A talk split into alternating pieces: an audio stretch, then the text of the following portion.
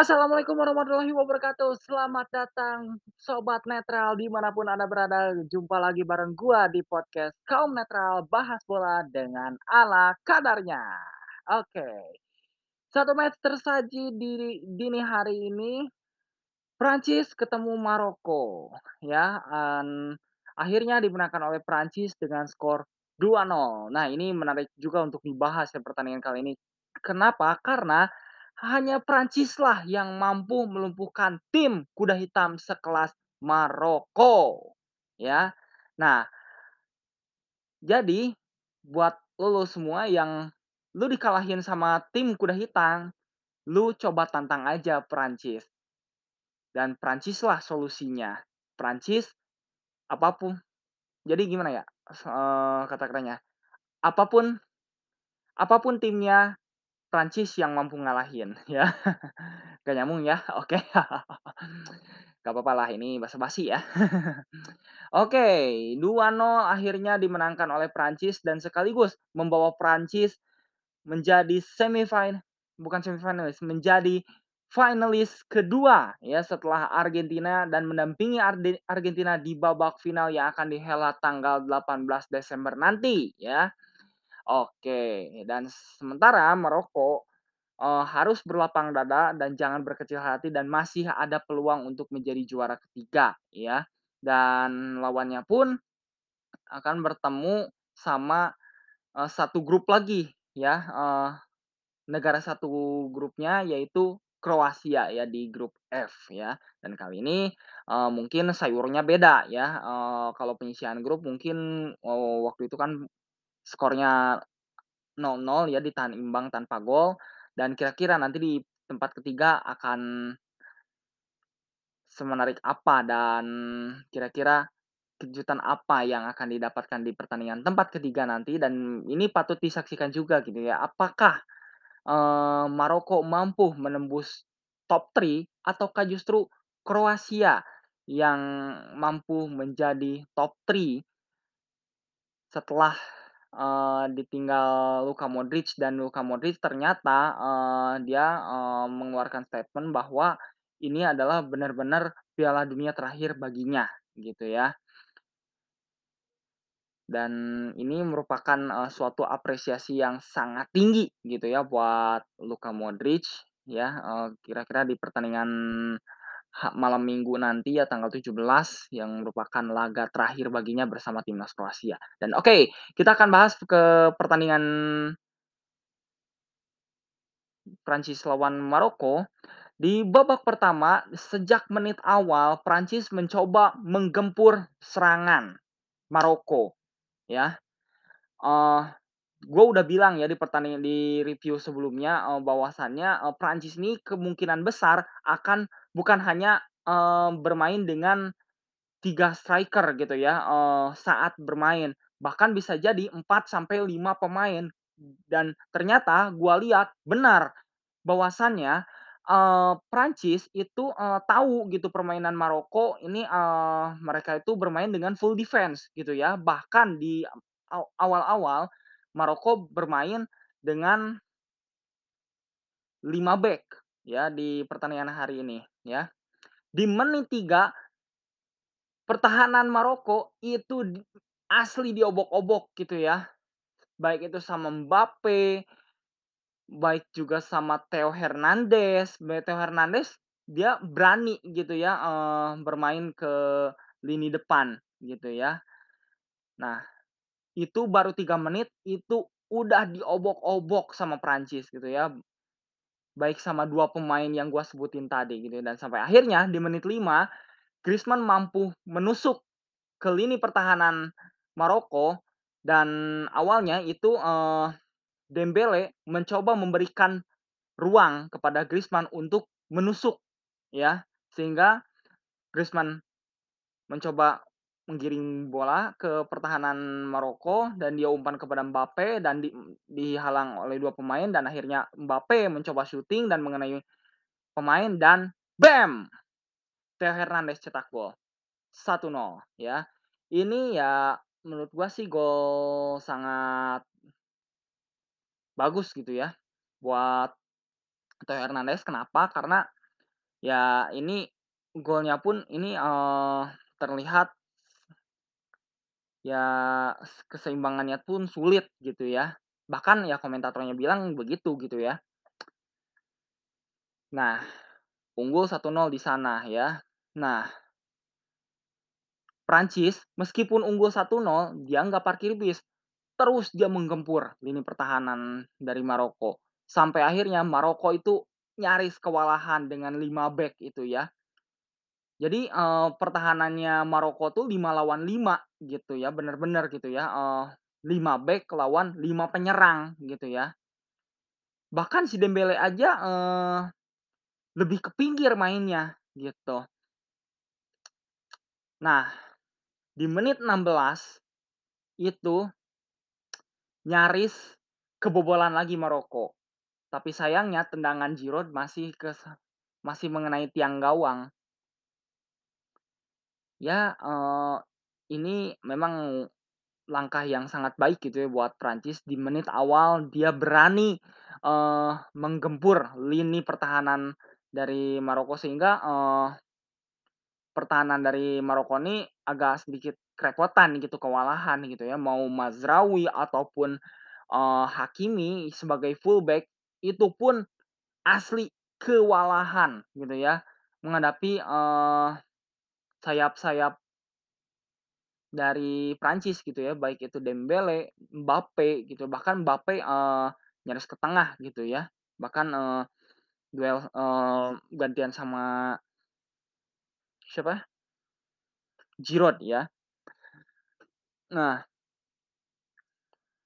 dan sampai akhirnya, eee, Maroko mencoba membuat peluang itu dari Hakimi. Semuanya itu nggak ada hasil terbaiknya sama sekali, nggak ada. Nggak ada peluang terbaik di sana. Baik itu dari tendangan bebas, sepak pojok, semuanya masih bisa masih bisa disapu bersih sama Prancis. Masih masih mengorganisir, eee, peluang dari Maroko sehingga Maroko pun, eee, agak sulit untuk, eee mencoba mengancam lini pertahanan.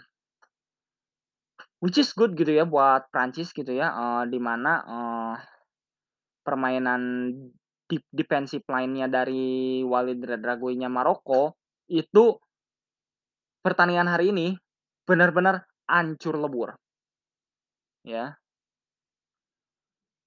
Karena, eee, lini serang Prancis tuh nggak main-main gitu ya. Karena gua sering bilang gitu ya, nah ini, eee, Prancis nih kemungkinan besar bermain dengan 4 striker gitu ya. Ya memang sih formasi 4-3-3 gitu ya, tapi bisa jadi, eee, yang di depan tuh 4 orang, gitu.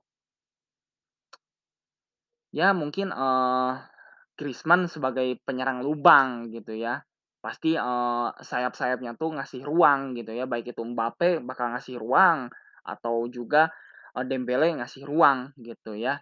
Dan kayak kayak kayak babak pertama, kayak di menit-menit 5 menit pertama lah contohnya, gitu ya. Dan hasilnya terbukti gitu ya, peluang gol gitu ya. Dan itu aja lah ya buat babak untuk babak pertama, tapi ini di bab di babak di babak kedua ya, masuk langsung babak kedua. Memang sih babak di babak pertama nggak jauh beda gitu ya, terutama babak per babak pertama sih mencoba, eee, Maroko tuh melakukan ancaman gitu ke lini pertahanannya Prancis, itu pun, eee, dari luar kotak penalti. Jadi wajar dong kalau, eee, Hugo Lloris mampu menepis tendangan para pemain Maroko. Dan tapi sayangnya ya di balik lagi dulu ke babak pertama, babak pertama, eee, Romain Saiss aja, eee, sampai nggak kuat main full gitu ya. Di menit 21 pun langsung ditarik keluar dan diganti sama Atiyat Allah kalau nggak salah namanya ya, yang gantiin Romain Saiss tuh. Karena, kayaknya gini, apa tuh, si Romain Saiz tuh punya cedera kambuhan kayaknya ya, atau gimana gitu ya, sampai akhirnya, mmm, dia ditarik keluar gitu ya. Dan oke, kita ke babak kedua. Nah, di babak kedua itu, eee, Maroko nggak nggak parkir bis gitu ya, tetep dia masih berani untuk mengincar counter gitu ya. Nah, Prancis pun demikian gitu ya. Gak gak pernah lelah, gak ada kata menyerah untuk menyerang gitu ya. Terus dia menggempur lini pertahanan gitu ya. Tapi ya, eee peluang dari Mbappe itu banyak itu nyaris dapet penalti gitu ya, eee, buat Prancis, atau bahkan tendangan bebas gitu ya. Karena apa? Karena Sofyan Amrabat mampu mematahkan pergerakan dari Mbappe gitu ya.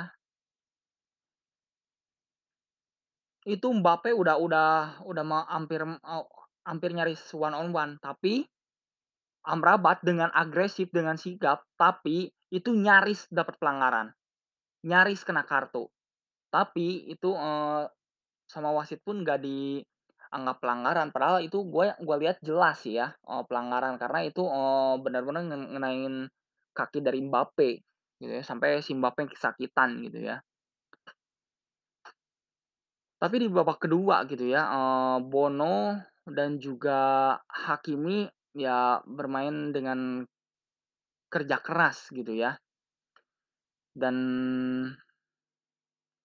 banyak sekali pergantian pergantian yang dilakukan oleh Prancis gitu ya, terutama, eee, Marcus Thuram dia menggantiin Giroud, dan Giroud kayaknya diistirahatkan gitu ya. Dan bahkan Tchouam Tchouaméni ya Tchouaméni main full ya.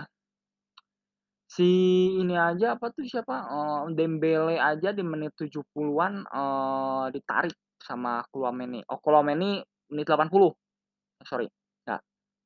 Itu sebelum ke sana, nih ya nyaris Prancis kebobolan di menit 75. Itu serangan counter yang sangat berbahaya. Kelengahan seorang Tchouaméni, nyaris kebobolan. Beruntung Prancis punya Koundé. Koundé bukan hanya sekedar pemain sayap, tapi dia juga mampu bermain di sektor tengah. Karena memang posisi aslinya Koundé itu, eee, center back gitu ya, tapi dia dirotasi sebagai, eee, back sayap gitu ya. Beruntung masih punya Koundé. Coba kalau, nggak ada Koundé mungkin udah udah udah kebobolan 1 gol, udah nyaris 1-1 ya, eee, di pertandingan tadi. Tapi setidaknya gini loh, kalau lo misalkan, eee, di depan lo ada 1 orang, 2 orang kayak Nesri ataupun Amrabat atau siapa pun di sana, ya lo lu mau long ball pun juga gak papa gitu. Kalau nggak ada, eee, pemain yang berada di ruang kosong gitu ya. Ini malah maksain gitu ya, umpan pendek gitu. Sehingga si Tchouaméni nyaris blunder di sana. Aduh ini, eee, gua nyaris spor jantung gua kalau lihat, eee, Prancis kebobolan sama Maroko ya. Nah di menit 80 si Tchouaméni, eee, masuk ya, gantiin si Dembele. Dan sampai akhirnya di menit 87 ya, oh enggak enggak enggak, bukan 80-an, 79 justru, baru masuk ya, masuk di menit 77 ya, bukan 80, 70. Masih di menit 70-an, 78-an lah ya. Baru semenit dia melangkahkan kaki ke lapangan Al Stadium dia langsung memberikan peluang terbaik. Awal dari, eee, sayap kiri, kemudian Mbappe tadinya dia ingin melakukan syuting, tapi dia berubah pikiran. Akhirnya dia, eee, umpan ke sisi umpan ke sisi kanan, eee, ada Tchouaméni, akhirnya boom 2-0 ya. Chouameni ya inilah yang disebut sebagai super sub gitu ya, eee, bukan hanya sekedar masuk sebagai pengganti tapi, eee, dia juga masuk sebagai pengganti dan akhirnya dia menyumbangkan sebuah gol, gitu ya. Unggul 2-0 di sana. Tapi ya, eee, tetep Prancis nih terus mengobrak-abrik pertahanan. Itu 5 menit terakhir di babak kedua, nyaris lagi-lagi diobok-obok, gitu ya. Bahkan Mbappe aja sampai dikawal 2 sampai 3 pemain tadi sebel pas, eee, mau golin pas golnya si Chouameni. Untungnya ya di itu apa tuh, untungnya hanya di umpan gitu, coba kalau di syuting langsung itu, eee, udah beda cerita gitu ya. Tapi ya that's okay gitu ya buat Mbappe ya, mmm, di pertandingan kali ini tuh nggak terlalu egois gitu ya. Di pertandingan kali ini tuh, eee, dia mampu memberikan assist ke Chouameni dan sampai akhirnya di menit-menit akhir Prancis mengakhiri mimpi dari Maroko dan menjadi grand finalist secara back to back ya. So I want to say congratulation, uh, for France, you are a second grand finalist after Argentina dan gua harap di pertandingan final nanti, eee, bisa jadi Argentina atau Prancis kah ya kira-kira. Siapa yang mampu mengangkat trofi Piala Dunia nanti? Apakah Argentina ya untuk ketiga kalinya ataukah justru Prancis yang kembali lagi juara sebagai juara back to back ya. Patut kita saksikan juga ya, dan ini juga, finalnya pun sama-sama meraih juara 2 kali ya, baik itu Argentina maupun juga Prancis ya dan oke ya nanti ya sebelum gua review pertandingan ini mungkin gua gua insyaallah, eee, gua akan usahakan nanti gua bikin preview ya, eee, preview pertandingan tempat ketiga sama final nanti ya. Dan nggak tahu kapan gua akan bikinnya tapi yang jelas, eee, tunggu ajalah ya, eee kabarnya seperti apa dan yang jelas ini pertandingan cukup seru ya di tempat ketiga sama, eee, final ya. Dan finalnya pun ini, eee, lagi-lagi Argentina mengusung balas dendam juga gitu ya di Piala Dunia sebelumnya karena di Piala Dunia sebelumnya juga Argentina dikalahkan oleh Prancis di babak 16 besar waktu itu ya dengan skor 4-2 dan kira-kira apakah Argentina kembali lagi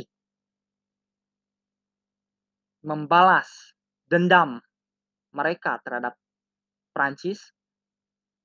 Ataukah justru Prancis yang tidak bisa membalas dendam Argentina?